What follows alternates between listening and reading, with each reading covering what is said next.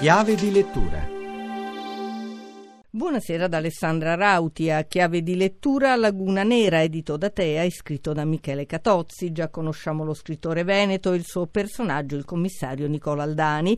Ora lo seguiamo in questa sua seconda avventura poliziesca che, come la precedente, è ambientata a Venezia, che nel libro è una città come non ti immagini. Ascoltiamo Michele Catozzi. Lo avevano chiamato a casa, la nuova casa di Mestre, sparatoria col morto. Non è esattamente l'incipit, ma fa ben capire cosa aspetta il commissario Aldani in servizio alla questura di Venezia. Ed è proprio sul pontile del casino, affacciato sul Canal Grande, avvolto nel buio e nella fitta nebbia di novembre, che si consuma il sanguinoso agguato a un assessore noto per i suoi foschi legami con la politica locale.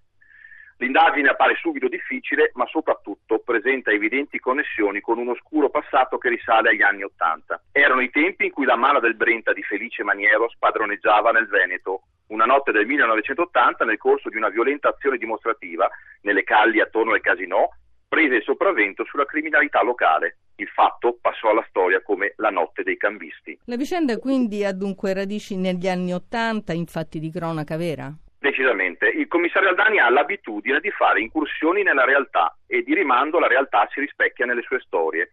Una realtà in questo caso complessa come quella della Mala del Brenta, un capitolo della storia criminale veneta che non è mai stato definitivamente chiuso, tant'è che, notizia di pochi mesi fa, il favoleggiato tesoro della Mala è stato infine ritrovato. In eh, questo libro tornano alcuni personaggi più amati del precedente romanzo? Sì, accanto ad Aldani c'è sempre l'amico Schinco, giornalista del Gazzettino, il capitano Colucci della Guardia di Finanza, l'insostituibile ispettore Manin e il buon Vitiello al timone dell'inaffondabile motoscafo Toni.